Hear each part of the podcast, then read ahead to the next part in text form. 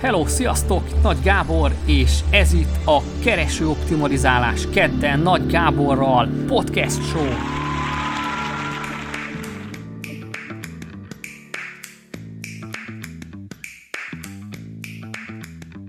Hello, sziasztok! Mai vendégem Halácsi Nóra, a kevés hazai Facebook Blueprint szakértők egyike. Nagyon örülök, hogy itt vagy. Szia! Hello, sziasztok! Köszönöm szépen a meghívást! Köszönöm, hogy elfogadtad a meghívást, és csapjunk is bele, hogy te ugye Facebook Blueprint Certified Expert minősítéssel rendelkezel, ami egy kőkemény vizsgán megszerezhető trófea gyakorlatilag, és ez az egyik legmagasabb megszerezhető Facebook minősítés. Egy kicsit mesél nekünk erről, hogy hogyan képzeljük el ezt a folyamatot. Ez a folyamat egy kicsit hasonlít a Google-féle minősítéshez, ugyanakkor teljesen más ezzel a paradoxonnal próbálom meg elmagyarázni első körben. Tehát a szerkezete hasonló, vannak kérdések, válaszolni kell, és kapsz utána egy plecsnit, ami valamilyen szinten hitelességet épít, meg ebben az online marketinges világban, ahol nehéz objektív támpontokat találni, hogy ki a szakértő és ki nem. Ezek a minősítések valamelyest próbálnak segíteni eligazodni az ügyfeleknek, illetve a, a, ebben a, ezen a területen tevékenykedő embereknek. Ami a különbség a Google minősítéshez képest például az, hogy ez fizetős, tehát minden próbálkozás pénzbe kerül. Ez egy körülbelül 25 ezer forint, ugyanúgy ne, neki futhatsz utána megint, kb. egy-két héttel, csak mondjuk, hogyha háromszor négyszer próbálkozol, akkor ez egy kicsit drágább mulatság. Illetve maga, maga a körülmény sokkal szigorúbb, tehát személyigazolványt be kell mutatnom a vizsga kezdete előtt a kamerába, hogy megnézzék, hogy tényleg én csinálom meg a tesztet, mindent, mindent bezár egy program, mert ez egy vizsgaprogram, tehát nem is tudok semmi mást használni a számítógépen, mint magát a vizsgaprogramot, és egy titokzatos ember egy kamerán keresztül, a saját webkamerámon keresztül néz engem folyamatosan, és hogyha fejem kimegy a képből, a kis négyzetből, amit én folyamatosan látok, kis ablakban, tehát lehajolok bekötni a cipőmet, vagy bármi, és az azt eredményezi, hogy a fejem kicsúszik ebből a kis négyzetből, akkor megbuktathat igazából, illetve körbe kell mutatni az egész szobát, hogy, hogy hol vagyok, mit csinálok, csak egyedül lehetek, nem lehet az asztalon semmi, egy max. egy pohár víz, azt hiszem, de se füzet, se, se telefon, semmi nem lehet az asztalon, és ezt meg kell mutatni. Menet közben is megkérhet arra, hogy akkor, akkor nézzük csak meg, hogy mi van ott, meg bebújta valaki az asztal alá, tehát hogy körbe kell mutatni a teljes szobát. Úgyhogy biztos lehet itt is csalni, aki nagyon akar, de azért azt gondolom, jóval nehezebb, és itt tényleg azt nézik, hogy te önmagadtól ezekre a kérdésekre hogyan tudsz válaszolni. Úgyhogy nem egy rövid vizsga, nem teljesíthetetlen, de, de nem is egyszerű. Úgyhogy így foglalnám össze röviden. Illetve még az, az, az fontos, hogy azért ez nem feltétlenül a magyar piacra van optimalizálva, tehát nagyon sok olyan kampánytípust, meg nagyon sok olyan beállítást kérdeznek, ami mondjuk ki Magyarországon nem annyira releváns, mert Amerikában másfajta kampánytípusokat érdemes használni bizonyos esetekben, tehát ebből a szempontból sokkal szélesebb felhasználásra kell felkészültnek lenni, mint amit, mint mondjuk Magyarországon mindennapokban használunk. Uh-huh. Ezt is egyébként meg kell újítani, ez lejár ez a vizsga? Igen, ez évente lejár, uh-huh. és meg kell újítani. És, az, az, és két évente azt hiszem talán ingyenes a megújítás, ha elsőre sikerül, de nem vagyok benne biztos. De, hát igen, tehát egy, egy év alatt lejár igazából. Aha, hát akkor egy tök jó ilyen folyamatos bevétel a, a Facebooknak, ez is a többi mellett, hogy a vizsgákért is fizetni kell. Ez egész jó ötlet egyébként. Hát ezen szerintem pont, nem, szerintem a Facebook hirdetésekkel jobban keresnek valószínűleg, de az... Az biztos. Mert, mert ezt ugye kiszervezik egy ilyen vizsgáztató cégnek, és egyébként személyesen is meg lehet csinálni, tehát Magyarországon is van egy vizsgaközpont, ahova be lehet menni, hogyha nem akarsz bohózkodni itt a kamerával, meg mindennel, akkor bemehetsz egy vizsgaközpontba személyesen, és, és megcsinálhatod akár ott is, úgyhogy szerintem az nagy részt elviszi a, a bevételeiket, de tulajdonképpen igen, ez is egy folyamatos éves bevételt jelent nekik azok, azoktól, akik éppen kezelik. Ha összeraknánk a számokat egymás mellé, hogy mennyit hoznak a hirdetések, meg ez az oktatási vonal, akkor lehet, hogy így nem is tudnánk ábrázolni, hogy mennyire kevés ez, mert annyira sok a hirdetési bevétel, de nem is ez a lényeg. Egy kicsit beszéljünk rólad, hogy ha jól tudom, te gépészmérnöki irányból kanyarodtál rá a Facebook hirdetésekre és az online marketing világára. Hogyan jutottál el a csapágyaktól a hasonlás célközönségekig? Nagyon, nagyon szemléletes ez a két a kezdőpont és végpont. Igen, ez így elsőre úgy tűnik, hogy az égvilágon semmi köze nincsen egymáshoz, de én úgy jutottam el, hogy gyakorlatilag a terméktervezés, amit én tanultam, az probléma megoldás, és hogyha nem egy kocka mérnök vagyok, aki tervez dolgokat, amik használhatatlanok, akkor meg kell értenem a felhasználóknak az igényeit, azt, hogy ők hogyan fogják használni azt a terméket, miért, miért van egyáltalán szükségük erre. És ezek a gondolatok gyakorlatilag egy, egy olyan terméktervező fejében ezek megfordulnak, aki, aki azt szeretné, hogy a termékét valóban használják, és van egyfajta affinitása. Ezzel nem voltam egyedül. Vannak azok, akik abszolút inkább a mérnöki vonal, tehát teljesen a mérnöki vonalra vannak inkább ráfókuszálva, ők inkább inkább, inkább mondanám őket mindenféle pejoratív felhajnékú kockamérnöknek, mert rájuk is szükség van, meg azokra a típusú mérnökökre is szükség van, akik kicsit a, a felhasználhatóságot is figyelembe veszik, amikor terveznek valamit. És én azt gondolom, hogy inkább ebbe a csoportba tartoztam, és gyakorlatilag a, terméktervezés, az online marketing valamilyen szinten mindegyik így problémát akar megoldani, segíteni akar az embereknek, és teljesen mindegy, hogy én egy fizikai terméket tervezek, mondjuk egy gyerekjátékot vagy csaptelepet, az, az is egy problémát old meg, illetve hogyha egy hirdetést készítek, vagy, vagy egy nem saját termékemet próbálom eladni online hirdetésekkel, akkor, akkor is tulajdonképpen egy problémát próbálok megoldani, és, és, és, és azt szeretném, hogy megértsék, hogy ez miért jó nekik. Úgyhogy ez a hasonlóság is így kerültem szerintem erre a vonalra, mert még jobban elmélyedtem abban, amikor egy tervezési folyamat volt, hogy hogy lesz az én termékemből egy olyan, ami nem kerül be a fiókba, és és hogy, hogy, hogy, hogy lesz ebből egy olyan termék, amit használnak. És akkor így szépen lassan azt vettem észre, hogy ez tulajdonképpen ehhez szükséges az online marketing például. Egyébként te a tanulmányaid során milyen cuccokat terveztél? Az előbb mondtad, hogy például egy csaptelep, de van ilyen konkrét termék, amiket terveztél, és is közel állt a szívedhez? Hát azért közel állni a szívemhez, azt mondom, hogy mindig az, amelyiket éppen terveztem, azt, azt csak így lehet csinálni szerintem és mindenféleben volt egy tervezési feladat. Tehát, hogy a hétfél éves képzésből mind a hétfélében volt valami tervezés, kivéve az elsőt, mert akkor még módszertanokat tanultunk, ha jól emlékszem, de gyakorlatilag hat különböző volt, és nem fogom tudni valószínűleg az összeset felsorolni, szégyen és gyalázat, de volt zseblámpa, gyerekjáték, csaptelep, kartondisplay, mozgó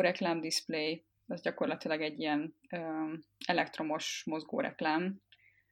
um, és ezeknek a nagy részéhez kellett prototípust is csinálni, tehát a csaptelepet például ki kellett farigcsálni, farigcsálni meg csiszolni fából, hogy,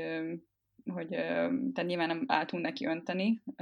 kiönteni a formát, mert az kicsit nem életszerű, de, de fából a prototípust elég sokszor megcsináltuk. Úgyhogy Úgyhogy ilyesmi termékeket terveztünk ki, ja, meg a gyerekjáték, igen, az is, az is volt. Társas játék. Vele gondoltál már, hogy mondjuk milyen lenne az életed, hogyha nem foglalkoznál se Facebook hirdetésekkel, se online marketinggel, hanem valahol maradtál volna az eredeti szakmát körül? Ebben még nem gondoltam vele túlságosan mélyen, de valószínűleg, valószínűleg egy kisebb cégnél dolgoznék, és, és nem egy nagyobbnál, mert annyira komplexek manapság már a terméktervezési projektek, hogyha csak egy hajvasalóra, vagy hajszárítóra, vagy egy ö, számítógépes egérre gondolsz, hogy teljesen másféle kompetencia kell ahhoz, hogy megtervezd a, a formát ergonómiailag, az, hogy hogyan lesz ez fröccsöntve, az, hogy ebbe hogy lesz az elektronika, az, hogy szoftveresen ez hogyan fog működni a létező összes számítógéppel, tehát hogy gyakorlatilag nem tud már egy ember egy terméket megtervezni szinte semmilyen területen, és nagyon kicsi rész jut egy, egy, egy adott embernek. Tehát én dolgoztam egy nagy autóipari cégnél még gyakornokként, és ott a műszerfalnál egy, egy tehát olyan, olyan, olyan apró dolgokkal kellett foglalkozni, amiknél nem, tud, nem, nem tudtam kapcsolódni eléggé. Például, a, a, most mondok egy példát, a, a műszerfalon vannak ezek a, a lámpák, amik felgyulladnak, és akkor annak az alakja, azon ilyen 10 mm-es csiszolás, hogy látható legyen, megfeleljen a szabványoknak, jól látszódjon. Például ilyen feladatok is vannak, amik engem bevallom őszintén hosszú távon nem motiválnának. Egy kisebb cégnél ott biztos, hogy nagyobb lehetőség lenne arra, hogy ne, ne egy nagyon pici részét kapjon meg a terméknek, hanem egy picivel nagyobbat, vagy esetleg koncepcióját, és akkor egy kicsit átfogóbban tudnám a tervezéseket csinálni, és az valószínűleg azt mondjuk hosszabb távon is tudnám csinálni, mert, mert ezt a nagyon apró részletet reszelgetni, azt, azt szerintem nem tudnám hosszú ideig csinálni. Hát ez elég ilyen lélekülőnek hangzott, igen, hogy mondjuk egy műszerfal visszajelző lámpának a 10 mm-eit variálni, és hat meetingen át csak ezzel foglalkozni, hogy az most 1,1 vagy 1,1,1, tehát ez, ez így nagyon rosszul hangzik egyébként, de nem csodálom, hogy ez, ez így nem vonzott, de mondjuk az, ha azt mondanák, hogy oké, okay, tessék itt egy műszerfal, old meg, akkor az már jobban hangzana. Hát jobban hangzana abból a szempontból, ha ez nem egy műszerfal lenne. Mert a műszerfal az autóiparban minden, minden egyes 10 mm le van szabályozva, tehát ott elég komoly szabványoknak meg kell felelni, tehát gyakorlatilag ott az a kreativitás része, hogy hogyan tud megfelelni az összes szabványnak úgy, hogy még esetleg valami dizájn is legyen benne de az, ott elég sok korlátozó tényező az autóiparban, de hogyha még nem műszerfalról van szó, hanem egy kicsit kevésbé szabályozott termékről, akkor, akkor az úgy már nyilván izgalmasabb, de, de egyedül nem is tudnék egy műszerfalat megtervezni, ott is nem is tudom, hogy 20 féle embernek, 20 féle ö, típusú kompetencia kell legalább, de lehet, hogy alulbecsülöm ahhoz, hogy, hogy egy műszerfalat meg lehessen tervezni, de egyébként, egyébként értem az analogiát, és, és egyetértek vele, igen. Tehát, hogy ez Aha. lenne. És egyébként akkor te nem is dolgoztál a szakmádban? Hát dolgoztam gyakornokként, azt hiszem több mint egy évet, de, de nem, nem mint alkalmazott, hanem így egy gyakornoki pozícióban.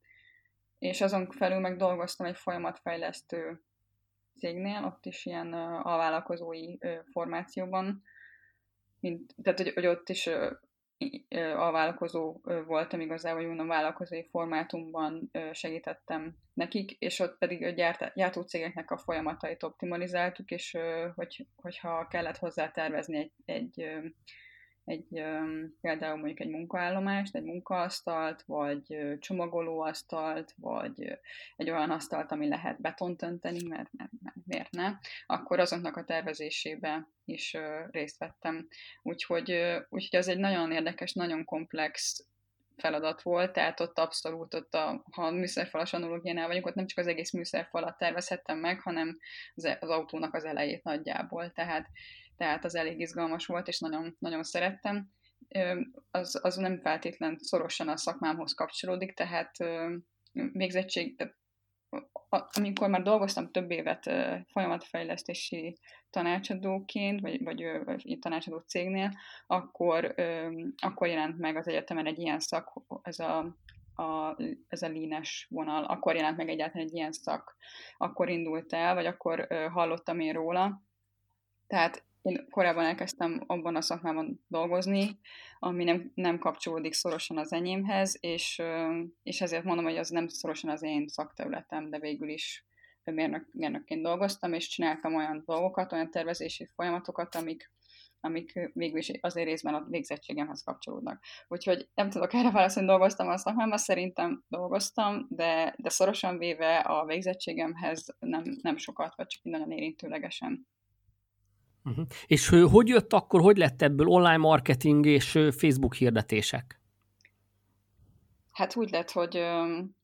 hogy érdekelt az, hogy hogyan lehet megértetni az emberekkel dolgokat, hogyan lehet, hogyan lehet sikeresé tenni egy terméket, mitől lesz egy termék bestseller, világsiker, hogy lesz ott minden termék, minden országban a polcokon ott, és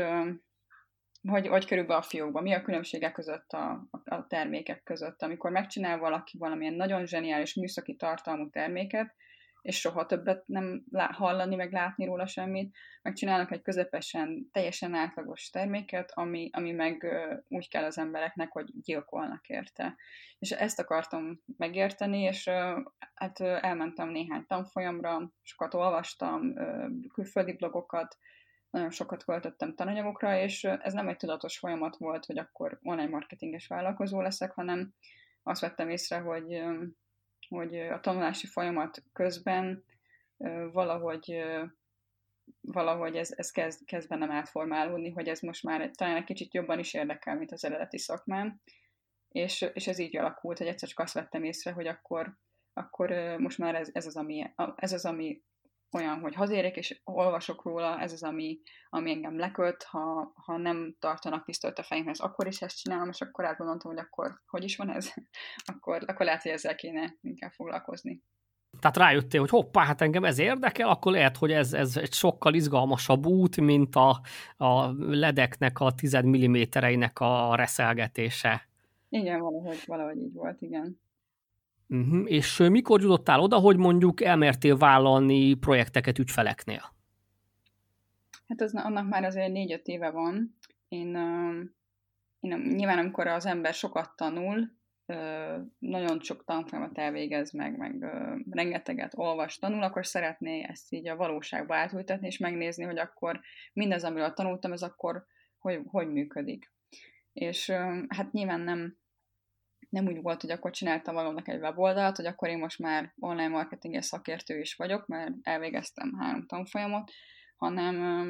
hanem volt egy diákmunka, AdWords gyakornok volt a pozíciónak a neve, és,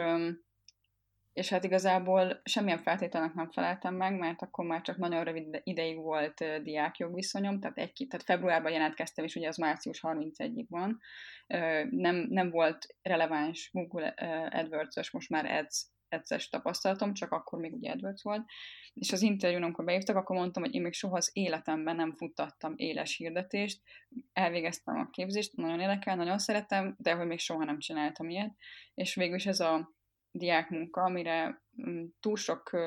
paraméternek nem feleltem meg, sőt, leginkább semmilyenek nem feleltem meg, de mégis engem választottak ki, és akkor ott beleláttam egy szervezetnek a működésébe marketing szempontból, és onnan, onnan, onnan, onnan nőttem ki magamat valamilyen szinten, mert ott nagyon, nagyon hamar már nem csak AdWords gyakornok voltam, hanem, hanem sokkal átfogóbb dolgokba is bevontak, és ezáltal sokkal szélesebb körű tudásra tettem szert a gyakorlatban, tehát az volt így a legelső. Ők igazából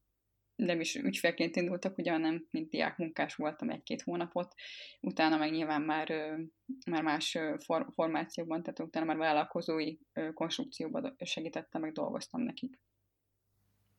Uh-huh. Ugye ügyfelekkel így jó dolog dolgozni, de ez egy nagy felelősséget is jelent meg, ugye elég intenzív odafigyelést is igényel, amitől azért sokan megijednek, mert ugye a felelősség, odafigyelés, ezek így egyben nem, nem ilyen vonzó kombináció. Ugye te dolgozol közvetlenül ügyfelekkel, és valamiért én még nem hallottam rólad senkitől rosszat, és nem is fizettél ezért, hogy ezt mondjam, hanem tényleg így van, és ezt hogy csinálod, hogy az ügyfeleik elégedettek a munkáddal mindig? Hát szerintem azért nem alattál rossz, tőlem rosszat, mert tök őszintén, meg objektíven valószínűleg nem vagyok akkora név, hogy, hogy körbeérjenek dolgok, tehát mondjuk nyilván, aki már egy nagyobb cég, arról, hogyha bármi rosszat csinál, sokkal gyorsabban terjed futótűzként, mert ugye mert az így könnyebb ekézni őket egy kicsit. Tehát a viszonylagos névtelenségnek vannak előnyei is. Emellett persze arra törekszem mindig, hogy hogy úgy váljunk el, ha esetleg sikertelen is az együttműködés valami miatt, mert nyilván ilyen is van, hogy, hogy úgy váljunk el, hogy egyrészt bármikor szívesen visszajöjjenek, vagy, vagy, vagy legalább úgy váljunk el, hogy akkor azt érezze, hogy akkor jó, ezt korrekten elintéztük, nincs, nincs semmi tüske egyik részéről sem a, a feleknek. Tehát én mindig erre törekszem, és ez sokszor azzal jár, hogy, hogy, hogy mondjuk nekem nekem ez veszteség, vagy, vagy mondjuk tehát, tehát üzleti szempontból nem jól jövök ki belőle, de én azt mondom, hogy amikor egy ügyfelet elvállalok, azzal egy nagy felelősséget a, a vállamra veszek, azt, azt a felelősséget, hogy azt ígérem neki, hogy jobb lesz azáltal, hogyha velem dolgozik. És hogyha ez valami miatt nem tud teljesülni, és vagy nem lép előre, vagy nagy Isten még rosszabb is lesz, mondjuk ilyen még nem volt, akkor, akkor ezt, ezt a felelősséget, mivel én vállamra vettem, akkor ezzel, ezzel el kell számolnom, és akkor van, hogy azt mondom, hogy figyelj, tök rosszul mértem fel, nem, nem, nem kellett volna elválnom téged, és akkor nem kérek semmit azért, amit eddig csináltam, mert, mert itt tartom korrektnek, és, és, és akkor menjünk Isten hírével. Szerintem ezt is ezt kellene csinálnod, amit én gondoltam, az nem jött be, és valószínűleg rosszul mértem föl, hogy, hogy nekünk érdemes együtt dolgoznunk. Tehát ilyen, ilyenek szoktak történni, de, de semmiképp nem azt tartom megoldásnak, hogy akkor jó, akkor szerződés szerint, és akkor még ezt is, ezt a díjat is, meg azt a díjat is, meg nem tudom mit. Tehát uh, szerintem a legfontosabb a kommunikáció és a korrektség, uh, és én erre törekszem,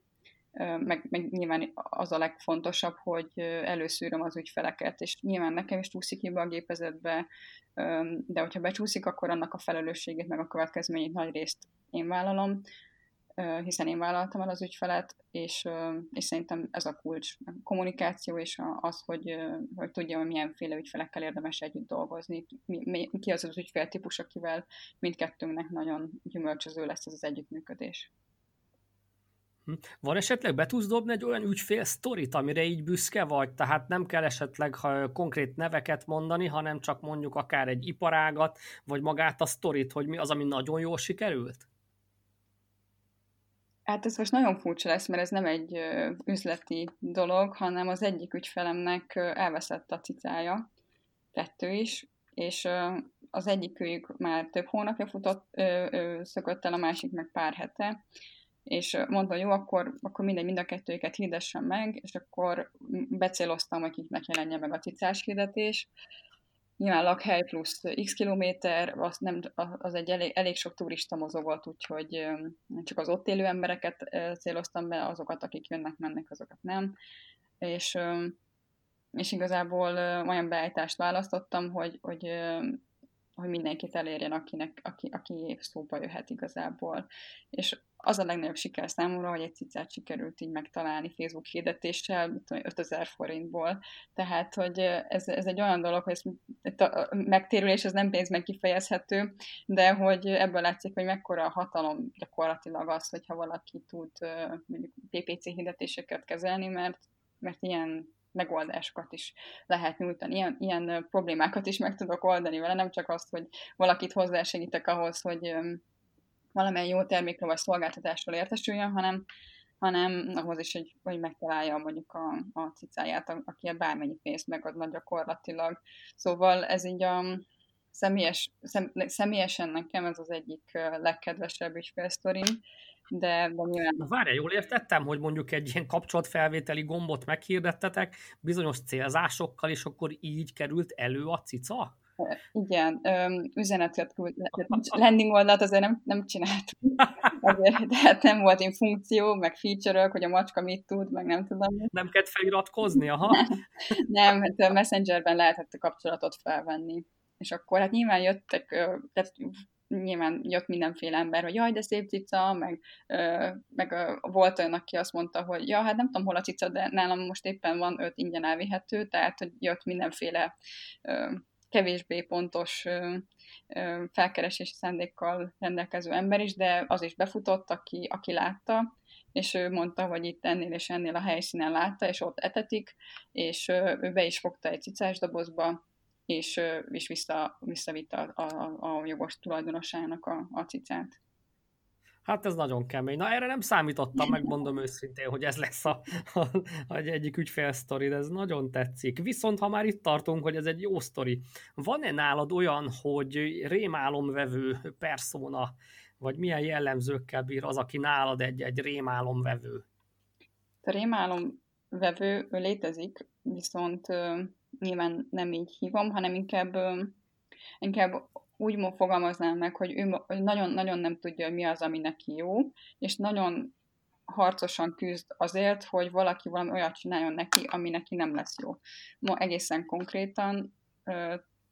hogyha valaki kiszervez nekem hirdetéskezelési szolgáltatást, akkor az nálam egy ilyen tabu, hogy, hogy mondjuk a nem tudom, megspórolt pénzéből, akkor tudja, hogy mondjuk 6 hónapig tudja finanszírozni ezt a vállalkozást, és akkor abból én x, x százalékot azt,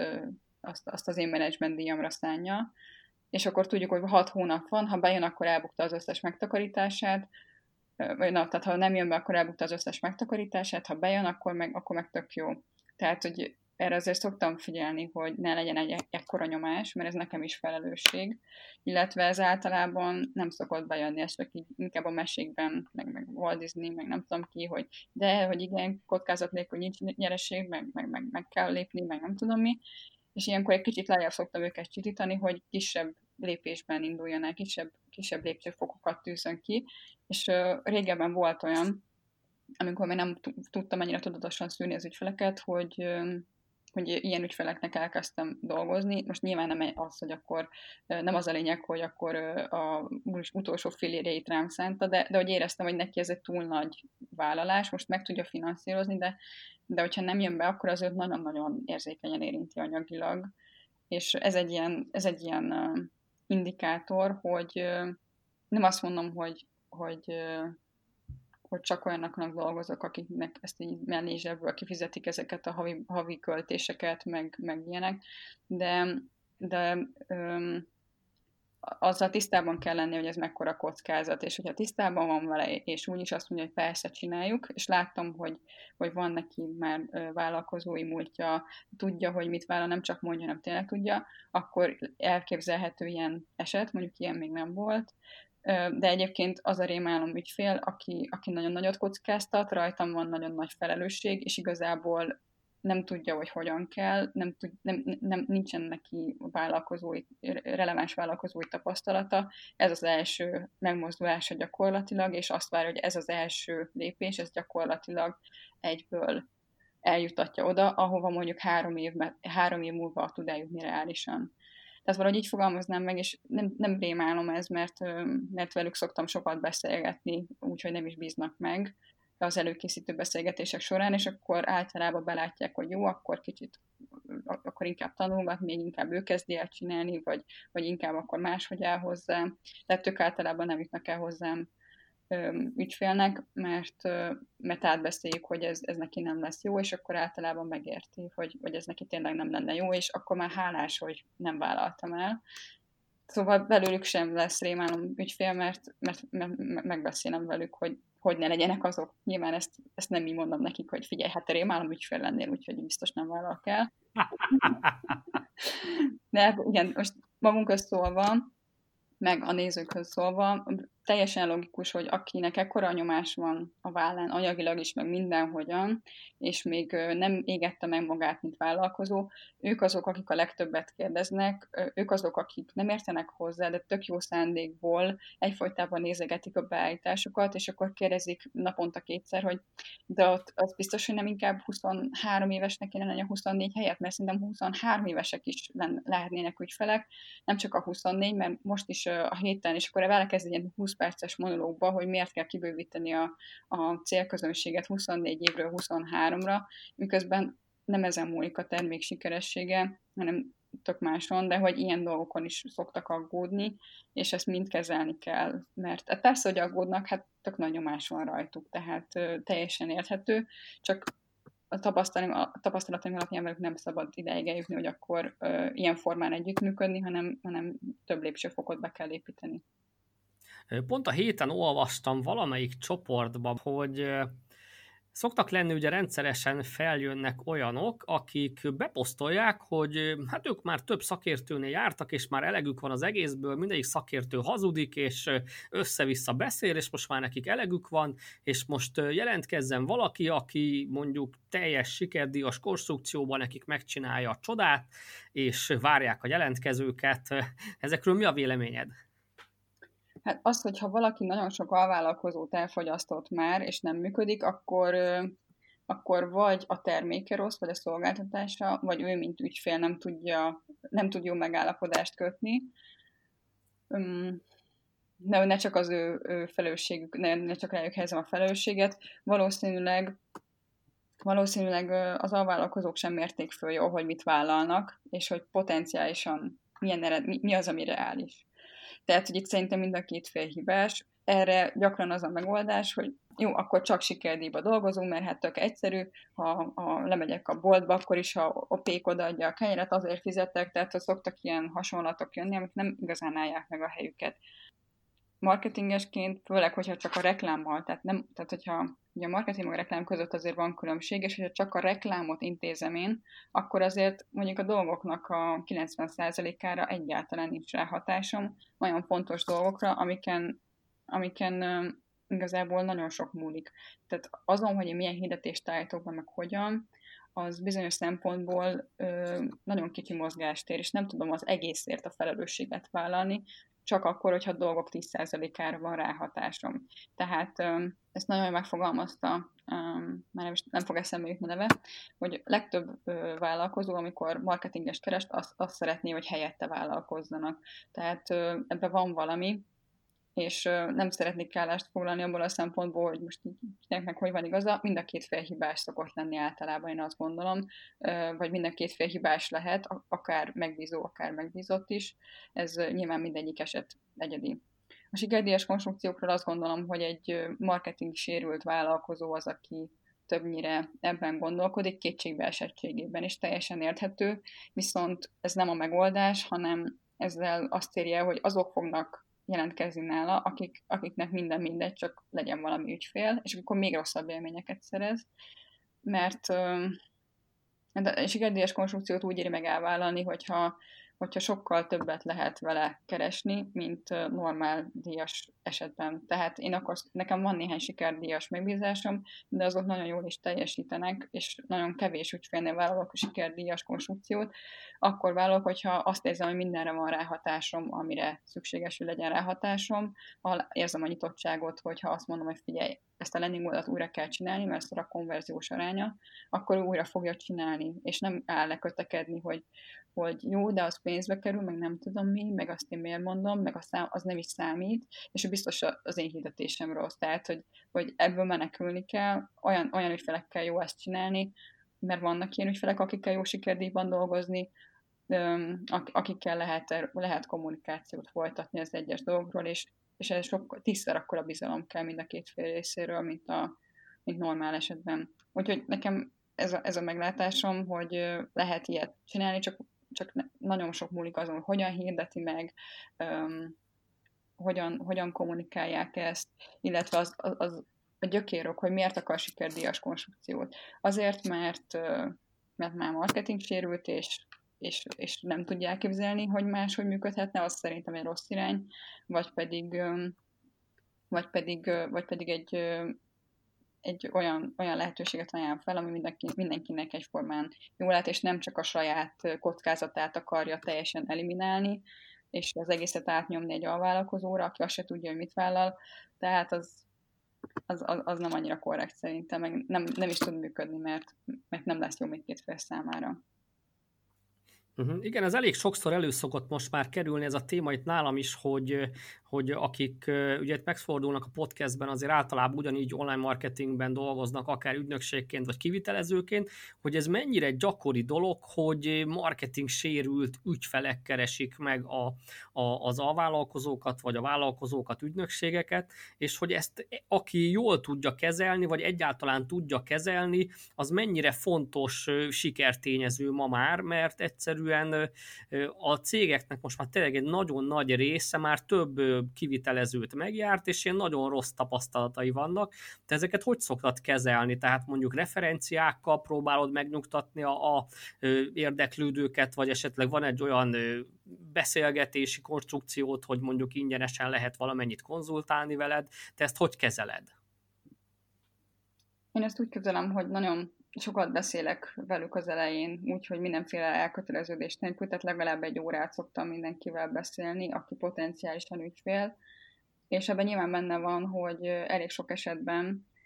hiába készítek előzetes előszűrést, meg kérdőívet, nem tudom mit, kiderül, hogy, hogy egyszerűen nem, nincs, vagy, vagy nincs itt az ideje, hogy nekem kiszervezzem valamit, vagy nem én vagyok a megfelelő, mert másfajta ö, alvállalkozóra van szüksége. És akkor az, az nyilván azért nem kérek pénzt, hogy most ezt így megbeszéltük. Mm, én, én tényleg erre sok időt szoktam szánni, azért, mert ö, mert ha nem működne, akkor az derüljön ki inkább ebben az egy órában, és akkor csak egy órát ö, szántam valaki olyanra, aki, aki, akivel ö, nem lenne kölcsönösen gyümölcsöző az együttműködés. De én sokat szoktam beszélgetni potenciális ügyfelekkel, és hogyha valaki meg marketing sérült, és ugye 800 referenciát kér, meg nem tudom mi, akkor elmondom, ami van, nem próbálom őt meggyőzni, mert akivel ilyenfajta bizalmatlanság van, vele nem biztos, hogy szeretnék együtt dolgozni, mert, mert folyamatosan folyamatosan meg fog kérdőjelezni, és ez nem gond, csak nagyon időigényes. És hogyha nem tudom meggyőzni ez alatt az egy órás beszélgetés alatt, hogy, hogy akkor én, én tényleg ki vagyok, mi vagyok, és, és ez jó lenne, akkor, és, és én tényleg ezt gondolom, mert tehát nyilván nem szoktam olyan győzködni, aki, aki, akinek ez nem lenne jó. Egy órát nem tudom őt meggyőzni, akkor általában általában akkor ő maga mondja, hogy jó, akkor most inkább ezt vagy azt csinálja, de, de nem szokott ebből probléma lenni, tehát ha valakit valakivel nem működöm együtt, annak általában az az oka, hogy kölcsönösen belátjuk, hogy most nem ez a megfelelő lépés neki, és én meg szándékosan nem megyek bele olyanokba, hogy, hogy érzem, hogy behozhatnám, mint ügyfél, tehát lezárhatnám őt sikeresen, de, de mondjuk három-négy hónap múlva rájönne, hogy hát nem, ez, a, nem ez, ez, ez, ez, most neki nem annyira jó. Tehát ilyenekbe bele sem megyek, mert lehet, hogy szeretnék vele pár százezer forintnyi bevétel, de egyszerűen nem ér annyit, mert, mert, mert nincs értelme behozni egy ügyfelet, aki majd pár hónap múlva elmegy. Tehát, hogy ennek az a célja, hogy, hogy ezeknek a hosszas előkészítéseknek, hogy pontosan lássuk mindketten, hogy hogy lesz ez nekünk jó ha nem jó, akkor meg akkor én nem fogom győzködni, meg akkor, akkor se, hogy kifizeti, meg, meg, meg, meg, így, meg így jönne, meg, meg tényleg szeretné, akkor általában lebeszélem róla. Szóval ez egy ideális világban lehet, hogy minden ügynökség így működne, az biztos, hogy nem mindegyik ügynökség működik így, az is biztos, hogy nem csak én vagyok az egyetlen, de ez egy nehéz téma, hogy marketing sérültek azért vannak, mert, mert el lehet nekik adni, el is adnak nekik, aztán, aztán amikor arcul csapja mind a két félt a valóság, akkor, akkor igazából a, a cég, az alvállalkozó abból a szempontból le van védve, hogy,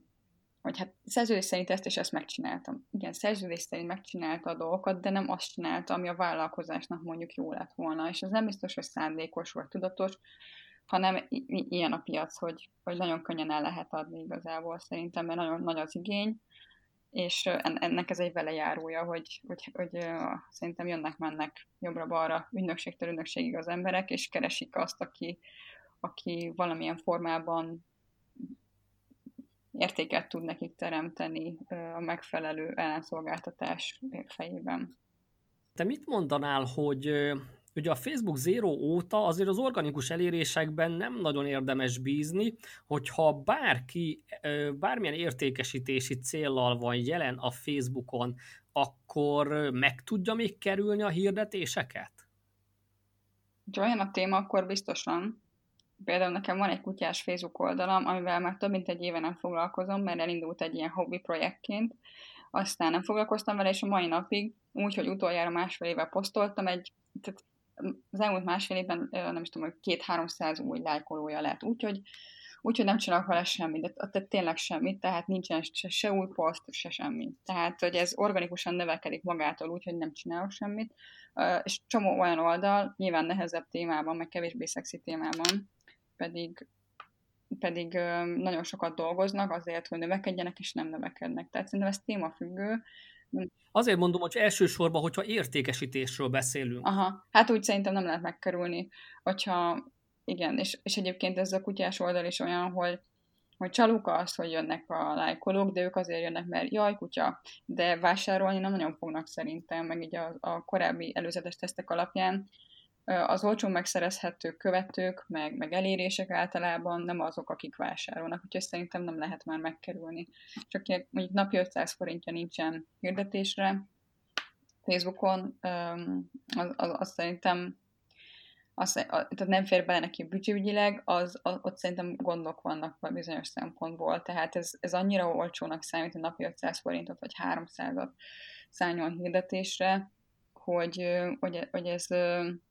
hogy ez egyszerűen elengedhetetlen már. Szerintem ezt, ezt, ezt muszáj gyakorlatilag, hogy valakinek vannak komolyabb céljai hogyha mondjuk azt mondja a hallgatók között bárki, hogy oké, okay, érdekel ez engem, de elsőnek én még nem akarom ezt kiszervezni, hanem egyszerűen csak bele akarom mártani a lábamat egy kicsit ebbe a tengerbe, akkor mit mondanál nekik, hogy hol van mondjuk az a napi limit, ahol érdemes kísérletezgetniük? Ugye ez úgy működik, hogy, hogy egy bizonyos költési szintig, egyébként azt szerintem ilyen 50 és 70 ezer forint között van valahol, tehát addig a szintig, hogyha nagyon szarul hirdet valaki, még akkor is jobban jár, mint hogyha kiszervezi. Mert gondolj bele, hogyha 70 ezer forintot elhirdet, és rájön a management díj, ami most így 50 és 80 ezer forint között van, szerintem így átlagosan, most a magyar piacon, akkor a hirdetőnek kétszer olyan jó hirdetéseket kell csinálnia, és akkor lesznek ugyanott. Tehát mondjuk 70 ezer forintnál, 70 ezer forint költésig, hogyha kétszer olyan rossz hirdetéseket csinál valaki, mint az alvállalkozó, akkor is még jobban jár gyakorlatilag. Úgyhogy szerintem addig a szintű nyugodtan lehet kísérletezni, abban a tudatban, hogy valószínűleg rosszul fogja csinálni, illetve nem hatékonyan, de hogy a, még, a, még egy legalább akkor összeget kifizet valaki egy alvállalkozónak, akkor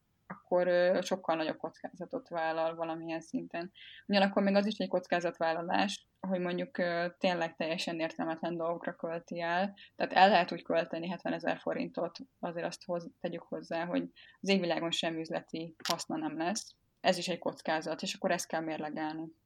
nagyjából napi 2500 forintig ö, mindenképpen kísérletezzünk magunk, és ö, próbáljunk tanulni a hibáinkból, és akkor a következő lépcső, akkor, hogyha mondjuk napi 5000 forint, akkor elkezdhetünk egyáltalán gondolkodni azon, hogy megkeressünk-e valakit, mondjuk téged.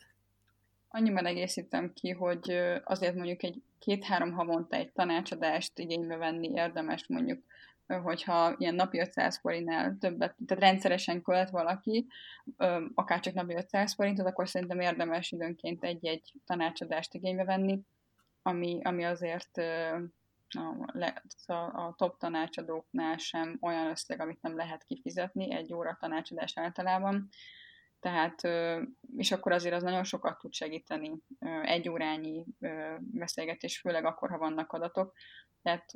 az egy ilyen köztes megoldás szerintem, és akkor egyébként nagyjából úgy van, ahogy mondta, csak ezt fontos kiegészítésnek tartottam, hogy az még egy köztes megoldás, ami, amivel azért el lehet kerülni azt, hogy nulla üzleti eredmény nélkül költsünk el hónapokig 60-70 ezeret havonta, mert az nyilván nagyon sok pénz arra, főleg, hogy csak így elmenjen a levesbe. Uh-huh. Ha mondjuk ne vegyünk fizikai termékeket, mert ott rengeteg a változó, ha mondjuk egy valamilyen információs termékről beszélünk, ami mondjuk egy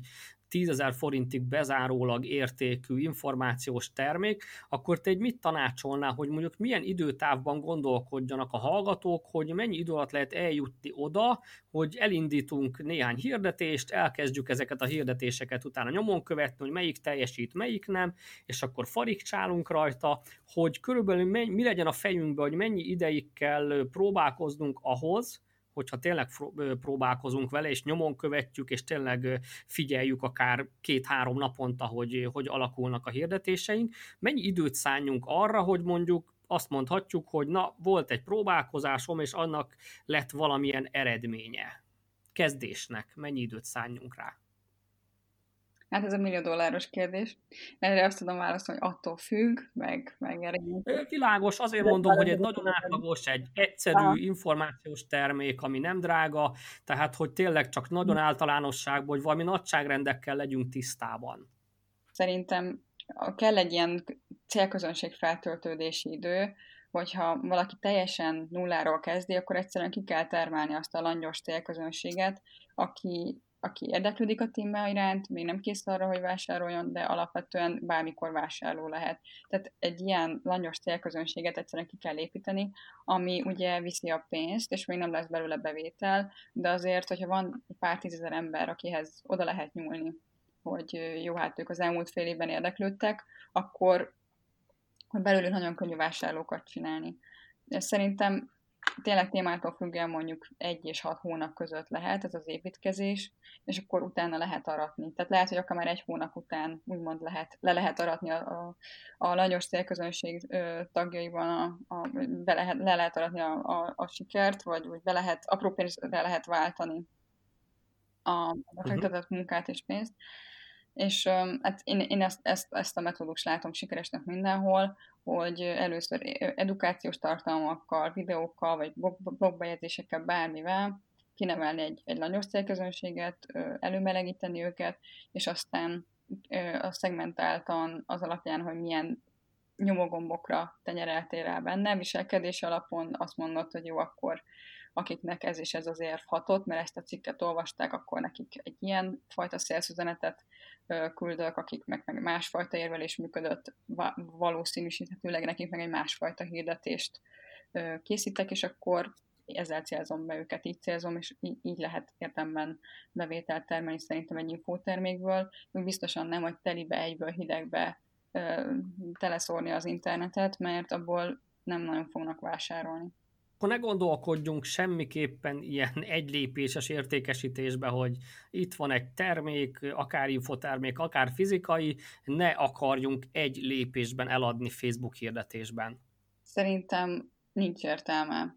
Meg lehet próbálni, bizonyos termékeknél működik, meg nyilván most egy 500 forintos telefontok, ami Kínából jött, az, ott, ott, azért nem kell nagyon edukálni, tehát félrejtés ne nem kell mindenhez egy plusz lépcső, de azért a termékek legnagyobb részéhez szükséges legalább egy poszt, vagy blogbejegyzés, vagy bármi, egy első nulladik érintési pont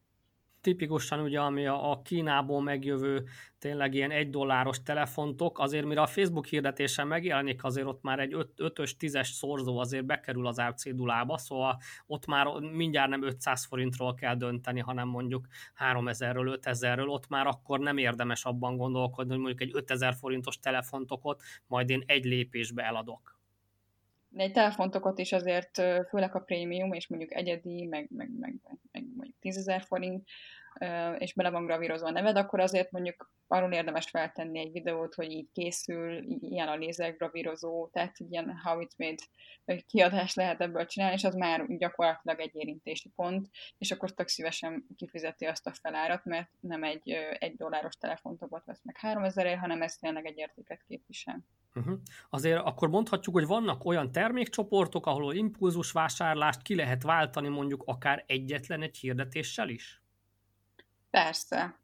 Annyi minden hülyeséget megvesznek az emberek, hogy, hogy ihajcsuk. Na, mesélj egy kicsit, mi a tapasztalat? Mi az, amit adott esetben tényleg egy érintési pontból el lehet adni?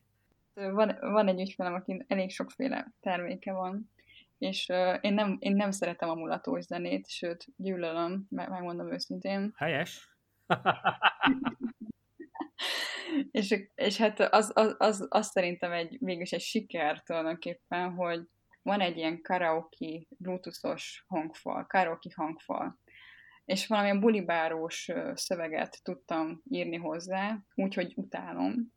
de, de ez ráadásul egy 20 vagy 30 vagy 40 ezer forintos termék volt, tehát nem is olcsó, és nagyon sokat eladtunk belőle.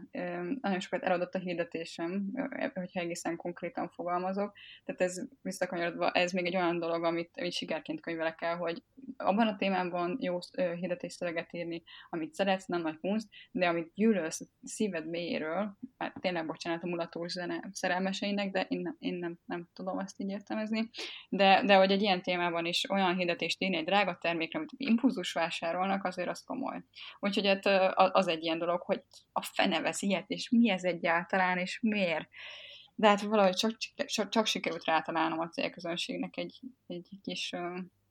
nyomógombjára, mert, mert nagyon sokan megvették. Szóval ez egy ilyen nagyon fura termék volt, és szerencsére sikeresen el, el lehetett adni. Uh-huh. Én egy arra tippelnék, hogy például ezek a kutyás, macskás termékek, ezeket lehet viszonylag könnyen eladni, mert azt ilyen szerelemből veszi meg az ember, nem ilyen mérlegelés által. Ebbe esetleg van tapasztalatod hasonló témakörben?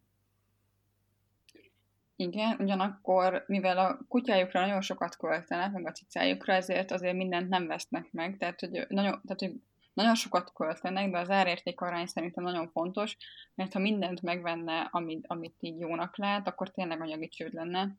Tehát, hogy nagyon csalókol, persze a kutyának, macskának mindent megvesz az ember, de azért, hogyha nem egy, nem egy átlagos bevétel szintre és egy átlagos bevétel szintre, tehát úgymond a tömegtermékekre gondolunk, amit idézésen átlagos emberek vesznek meg, ott nagyon-nagyon fontos az árértékarány, mert, mert nincs pénzük arra, hogy, hogy mindenből a legjobbat, meg a prémiumot, meg nem tudom mit vegyék meg, hanem azt, ami árértékarányban a legjobb, abból viszont rengeteget. Tehát ebből a szempontból szerintem egy kicsit csalóka akkor volt valamelyik cápák közt epizódban a, a prémium kutya bútoros ügyfél, akinek végül is senki nem ajánlott befektetést, mert a, a 380 ezer forintos, nem tudom én, kutya szekrényben nem látták a fantáziát, akkor itt is azért az árérték arány mondjuk egy ilyen, ilyen szerelem iparágban is működik azért? Persze, ráadásul ott az volt a probléma, hogy a hölgy azt gondolta, hogy a külföldieknek sok pénze van, tehát drágán is megveszik azt, tehát, de drágá, tehát hogy hajlandóak sok pénzt kiadni, és ez is egy paradoxon, hogy akiknek van, nem tudom mennyi, 380 ezer forintja egy bútorra, az megveszi annyiért, de azért annyit is kell tudni annak a bútornak. És ő igazából, amennyire én láttam, meg ott megnézték, az, az ikea nem volt jobb minőségű, sőt, még IKEA-s színvonalat sem érte általán a kivitelezés minőségében, tehát... Igen, egy bútorlap, valamit akart eladni ott, ott nagyon sok százezerért.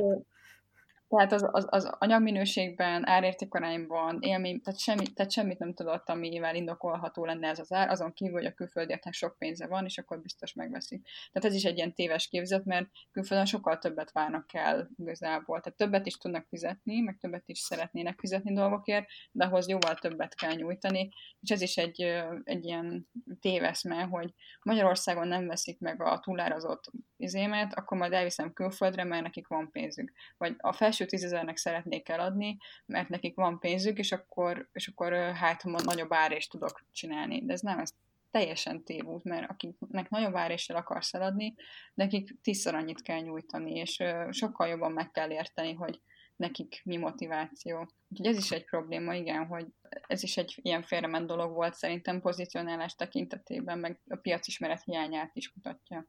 Igen, ezt azért valljuk be, hogy sokan beleesnek abba, hogy igen, amit beszéltünk, hogy piacismeret, tehát hogy kívülről látnak valamit, igazából nem hajlandóak megismerni azt az iparágat, vagy akár csak azt a termékkört, hanem csak azt látják, hogy egy XY terméket nagyon drágán elad valaki, és akkor onnantól kezdve csak annyi a feladat, hogy én is csinálok valamit, és ráragasztok egy jó nagy árcédulát, és akkor megyek a Nórához, és csináljon Facebook hirdetést, és hogyha nem jönnek a konver konvertálások az egy hirdetés megjelenítésből, akkor azonnal baj van, és mindenki hibás, csak én nem. Ez, akkor ezt mondhatjuk, ez már azért közelíti a rémálomvevő personát. Igen, a piacismeret hiányát azt nem fogalmazta meg ennyire egyértelműen, de végül is az a, az a legnagyobb ilyen ö, piros vészpillogó nálam is, meg általánosságban a vállalkozó ismereteknek a hiánya. Tehát, hogyha velem fogja az összes kudarcát átélni, mint kezdővállalkozó, akkor azt az én hibámnak fogja tekinteni, és akkor belőlük lesznek azok a vállalkozók, akik ö, verik a tamtamot. Időnként egyébként hagyjuk meg időnként részben jogosan nyilván, tehát hogy időnként nyilván nem, tehát nem mindig ők a hibások, azért ezt tegyük hozzá,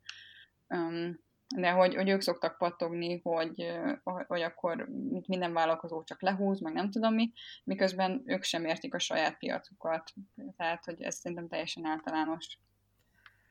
Eszembe jutott közben egy jó kérdés itt a végére, hogy ha neked Facebook hirdetésként kéne reinkarnálódnod, biztos van olyan vallás, ahol ez lehetséges, ha nincs, akkor megalapítjuk, és Facebook hirdetésként kéne reinkarnálódnod, akkor te milyen hirdetés lennél? Edukációs tartalom lennék, egy, egy edukációs hirdetés lennék, ami segít az embereknek megértetni valamit. Nagyon jó. És mi lenne akkor, hogyha hirtelen valamilyen csodánál fogva arra ébrednél mondjuk holnap reggel, hogy soha többé nem kell dolgoznod, anyagilag mindened biztosítva van, és valami más célt kell találni az életednek, akkor szerinted mi lenne ez? Nagyon, nagyon elkötelezett vagyok azzal kapcsolatban, hogy az internet, a digitális világ az egy teljesen új dimenziót nyit meg mindenkinek, és tényleg az a hihetetlen dolog, hogy a világ összes tudása benne van egy ilyen kis topozban, most technikailag nincs, nyilván nincsen benne, csak úgy mondom, hogy elérhető, és én egyébként tervezek is egy olyan um, tevékenységet, CSR tevékenységet, ez még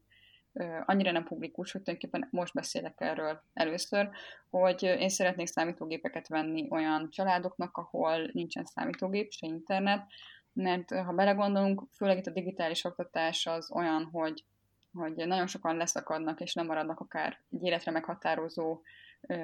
módon, hogyha most nincsen nekik digitális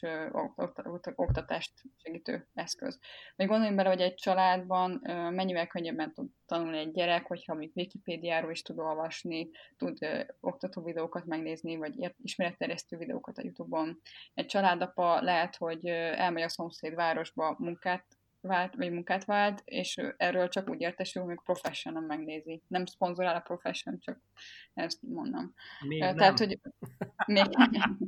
vagy hogy tud egy önéletrajzot szerkeszteni, és nem csak így körbe kérdez, hát, hogy így ehhez értek, tudsz-e valami munkát, hanem van egy önéletrajz, amit el tud küldeni. Ez, ehhez is kell számítógép, vagy tehát annyi mindenhez kell, és annyi mindentől esnek el azok az emberek, akik egyszerűen nincsenek bekapcsolva a vérkeringésbe, hogy én ezen szeretnék változtatni, és hát